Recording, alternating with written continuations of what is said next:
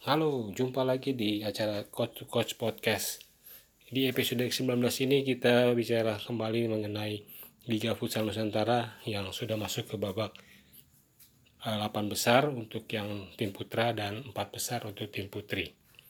Jadi nanti di tanggal 20 sampai 22 September nanti ada 8 tim putra dan 4 tim putri yang akhir minggu ini akan berebut jatah 4 tiket untuk bisa berlaga di kasta tertinggi kompetisi futsal Indonesia bagi yang putra dan jatah dua tiket untuk yang putri. Pertandingan sendiri akan diadakan di Purwokerto tanggal 20 sampai 22 September di Gor Sasana Krida Raga Satria yang memainkan uh, babak delapan besar dan babak empat besar putri. 8 tim peserta yang bakal bertarung di babak nasional 8 besar ini merupakan tim yang lolos sebagai juara grup dan runner up di babak 34 besar yang digelar di empat kota yaitu Pekanbaru untuk grup A, Banjarmasin grup B, Tarakan grup C dan Manado grup D.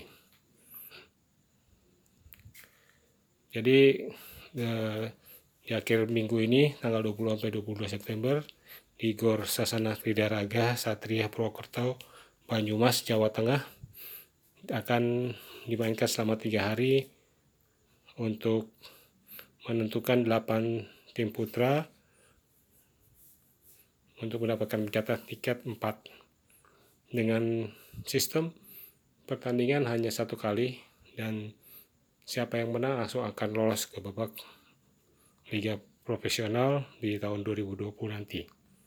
8 klub putra yang lolos ke 8 besar adalah Tuah Sakato dari Sumatera Barat, Bang Sumut Cakor Medan, BJL 2000 Semarang, Alba FC Bandung Barat, White Steel FC Jayapura, Barian Futsal Mandiri, AXM FC Manado, dan Kato Jack FC Berau.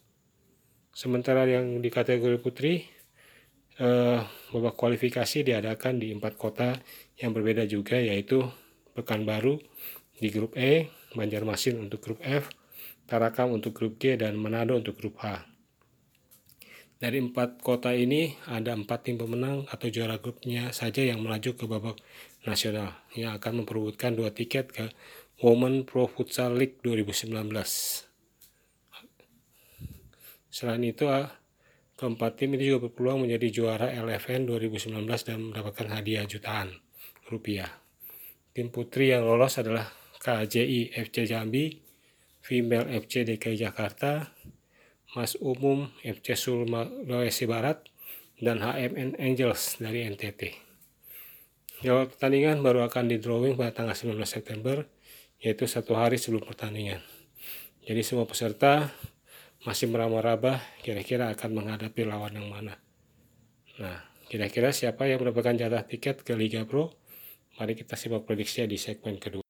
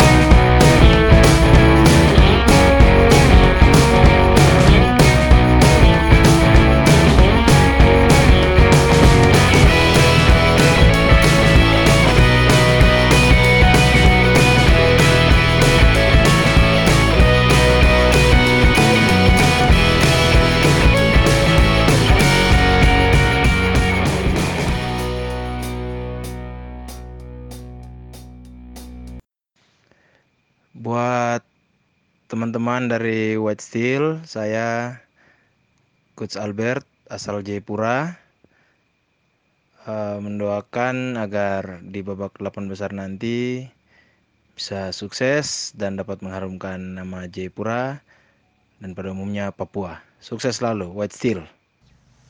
Kalau mereka mainnya masih begitu, belum tentu bisa lolos juga ya coach tapi mungkin ada jeda sekitar dua minggu ini kalau mereka latihan lagi mungkin perubahan sih coach. Kemarin memang 34 besar mereka sapu bersih sih. Tapi mereka dipersulit juga sama itu Kalimantan Timur Katojek sama Sulawesi Tengah. Itu hampir kalah mereka cuma menang selisih satu gol aja kalau ada jeda waktu itu dua minggu itu mereka latihan terus ya mungkin bisa ada perubahan sih. Kesempatan lolos ya ada. Kalau putra coach White Steel Jayapura Katojek Kalimantan Timur BJL Jawa Tengah ya terakhir AXM sih. Kalau putri saya lihat sejauh ini HMN NTT itu bisa coach. Terus Mas Umum Makassar karena kemarin itu dia berangkat itu ke 34 besar Mas Umum itu Makassar putrinya. Dia bawa cuma enam pemain itu coach. Lolos dia. Sebetulnya untuk calon calon peserta di 8 besar Rinus memang buta kekuatan lawan. Tapi kalau dari sekilas pintas mungkin eh, yang lolos prediksi lolos Tuasa Kato dari Padang terus BJL 2000 Semarang AXM Manado paling itu mungkin yang saya prediksi bakal lolos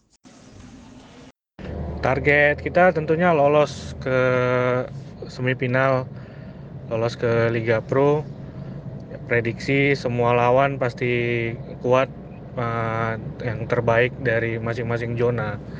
Jadi siapa pun lawan kita siap dan kita yakin untuk menang. Kalau menurut saya ada AXM Manado karena di situ ada coach Arif Kurniawan sebagai dir- direktur teknik. Kemudian ada Julinur Ucok sebagai pelatih kepala. Terbukti mereka jadi juara grup.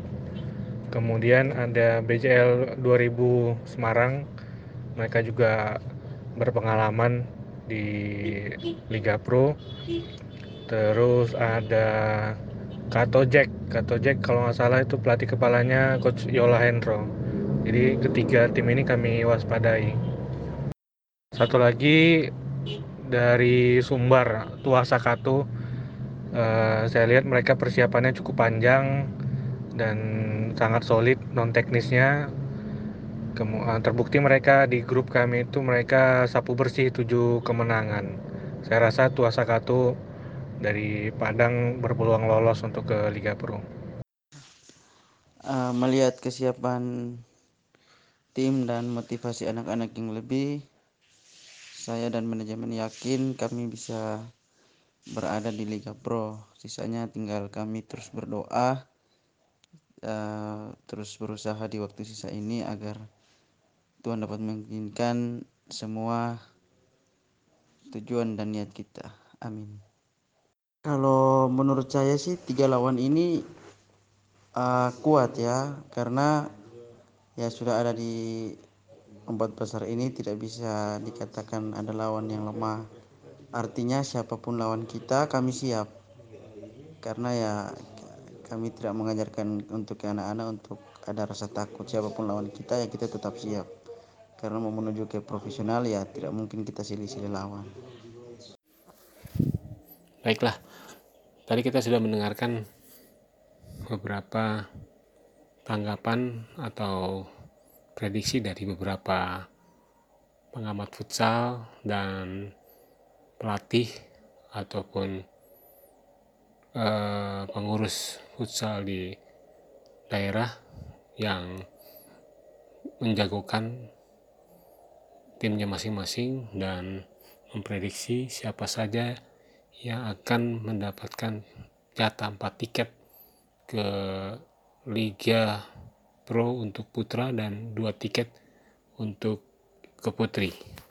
Nah, kalau prediksi saya siapa saja yang akan lolos itu memang agak sulit ya melihat beberapa hasil pertandingan kualifikasi banyak menghasilkan prestasi-prestasi yang bagus. Namun saya mencoba memprediksinya lewat data dan hasil pertandingan di babak 34 besar serta rekam jejak dari klub tersebut. Nah, untuk kategori putra, yang pertama adalah BJL 2000 Semarang. Bagi BJL 2000 Semarang ini adalah kali kedua mereka melaju sampai babak ke-8 besar. Di tahun 2015, BJL 2000 lolos ke Liga Pro setelah menang atas APK Kaltim. Namun kiprah tim asal Semarang ini hanya bertahan dua tahun saja. Karena krisis finansial selama perjalanan Liga Pro dan cukup cukup berliku lah perjalanan mereka di musim pertama mereka uh, setelah lolos harus merger dengan Cosmo FC yang saat itu dihuni pemain-pemain timnas dan ex timnas seperti Dini Handoyo dan Ardi Dwi kalau yang suka disebut dengan Ardi Jawa bahkan mereka lolos sampai babak final masuk lolos sampai babak final four namun sayang mereka akhirnya kalah di oleh Black Steel Manokwari di semifinal. Di musim kedua, mereka berpisah dengan Cosmo dan kembali berubah nama menjadi BJL 2000 Siba karena saat itu mereka merger dengan Siba Alzio Semarang pada musim 2017. Namun pada saat perjalanan mereka menuju musim 2018, BJL 2000 akhirnya diambil alih oleh SKN Kebumen sampai saat ini. Klub kedua yang diprediksi akan lolos adalah Tuah Sakato Sumatera Barat. Alasannya karena Tuah Sakato di babak 34 besar menjadi juara grup A. Di grup ini mereka sukses menyapu bersih 7 laga dengan kemenangan tanpa satupun hasil imbang ataupun mengalami kekalahan. Tuah Sakato sendiri merupakan tim satelit di mana di dalamnya adalah terdapat skuad Prapon Sumatera Barat yang dilatih oleh pelatih Malaysia Kusmaini Nur Rusli. Nah, pelatih ini memang nggak memang tak asing lagi untuk di dunia futsal Indonesia karena Kusma ini pernah menangani beberapa tim seperti Brilliant Sport dan BJL 2000 Semarang. Kandidat ketiga adalah AXM Manado. Bagi AXM Manado ini adalah kali kedua mereka melangkah sampai babak 8 besar Liga Futsal Nusantara. Pada tahun 2017, ASM juga sukses untuk menembus babak nasional. Namun kala itu mereka takluk di 8 besar saat dari SDR FC Binjai dan gagal lolos ke Liga. Saat ini ASM Manado di bawah asuhan pelatih Julinur Hafid yang dan beberapa pemain dari luar Manado uh, eh, AXM cukup mengesankan dalam permainannya selama babak penyisian 34 besar di Manado. Kandidat keempat adalah White Steel Jayapura. Ya sama ya seperti tim asal Papua atau Papua Barat. Kombinasi antara skill individu dan kekuatan fisik menjadi kartu as tim-tim dari wilayah timur Indonesia ini dan jika mereka mampu mempertahankan permainan mereka di setelah seperti yang dilakukan di penyisian bukan tidak mungkin mereka akan menjadi finalis dan lolos ke final pro jika itu terjadi maka ada uh, sesuatu yang menarik karena akan ada dua tim asal Papua yaitu yang pernah Black Steel dan White Steel. Nah, sementara di kategori putri, prediksinya hanya satu tim asal Jakarta, Premier FC yang menjadi kandidat kuat akan melaju ke 2000, uh, eh, Liga tahun 2019 nanti. Alasannya karena tim ini konsisten dengan pembinaan dan serius dalam persiapan serta pembinaan pemainnya. Premier FC malah pernah nyaris menembus Women Futsal League di tahun 2018. Namun saat itu mereka kalah dari Pansa FC. Satu tiket lagi diperbutkan oleh tiga tim yang ada yaitu HMN Futsal NTT, KJI Jambi, dan Mas Umum Sulbar. Untuk di kategori putri ini, sayangnya di bawah 34 besar ada beberapa grup yang hanya memiliki dua atau tiga klub sehingga kekuatan mereka itu tidak terlihat dengan baik Nah, itulah hasil prediksi saya mengenai siapa saja klub yang akan mendapatkan jatah tiket ke Liga Pro. Namun selain serunya pertandingan 8 besar, nanti uh, Liga Futsal Nusantara kali ini dinodai beberapa kesan negatif pada saat pelaksanaannya. Salah satunya adalah mundurnya wakil DKI yaitu Misya FC dan Snailan Ambon dikarenakan masalah keuangan. Inilah yang menjadi hambatan bagi tim-tim Liga Futsal Nusantara karena pelaksanaan dua tim empat besar banyak yang dilakukan di luar pulau sehingga membuat biaya menjadi membengkak sehingga tak punya dana untuk berangkat. Sayangnya pula, AFK dan AFP hanya bisa membantu seadanya. Ya, hadiah di masing-masing region itu tidak seberapa dan tidak bisa menutupi uh, biaya untuk keberangkatan atau selama pertandingan di uh, tempat yang ditunjuk oleh federasi.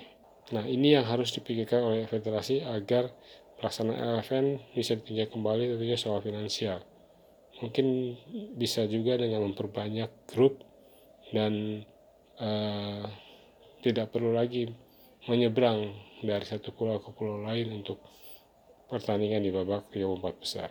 Di luar itu, kita mengharapkan bahwa delapan besar dan empat besar di Purwokerto nanti bisa menghasilkan kejutan-kejutan dan tim futsal yang siap bertarung di liga profesional. Itu saja uh, episode kali ini. Terima kasih telah mendengarkan. Salam futsal Indonesia.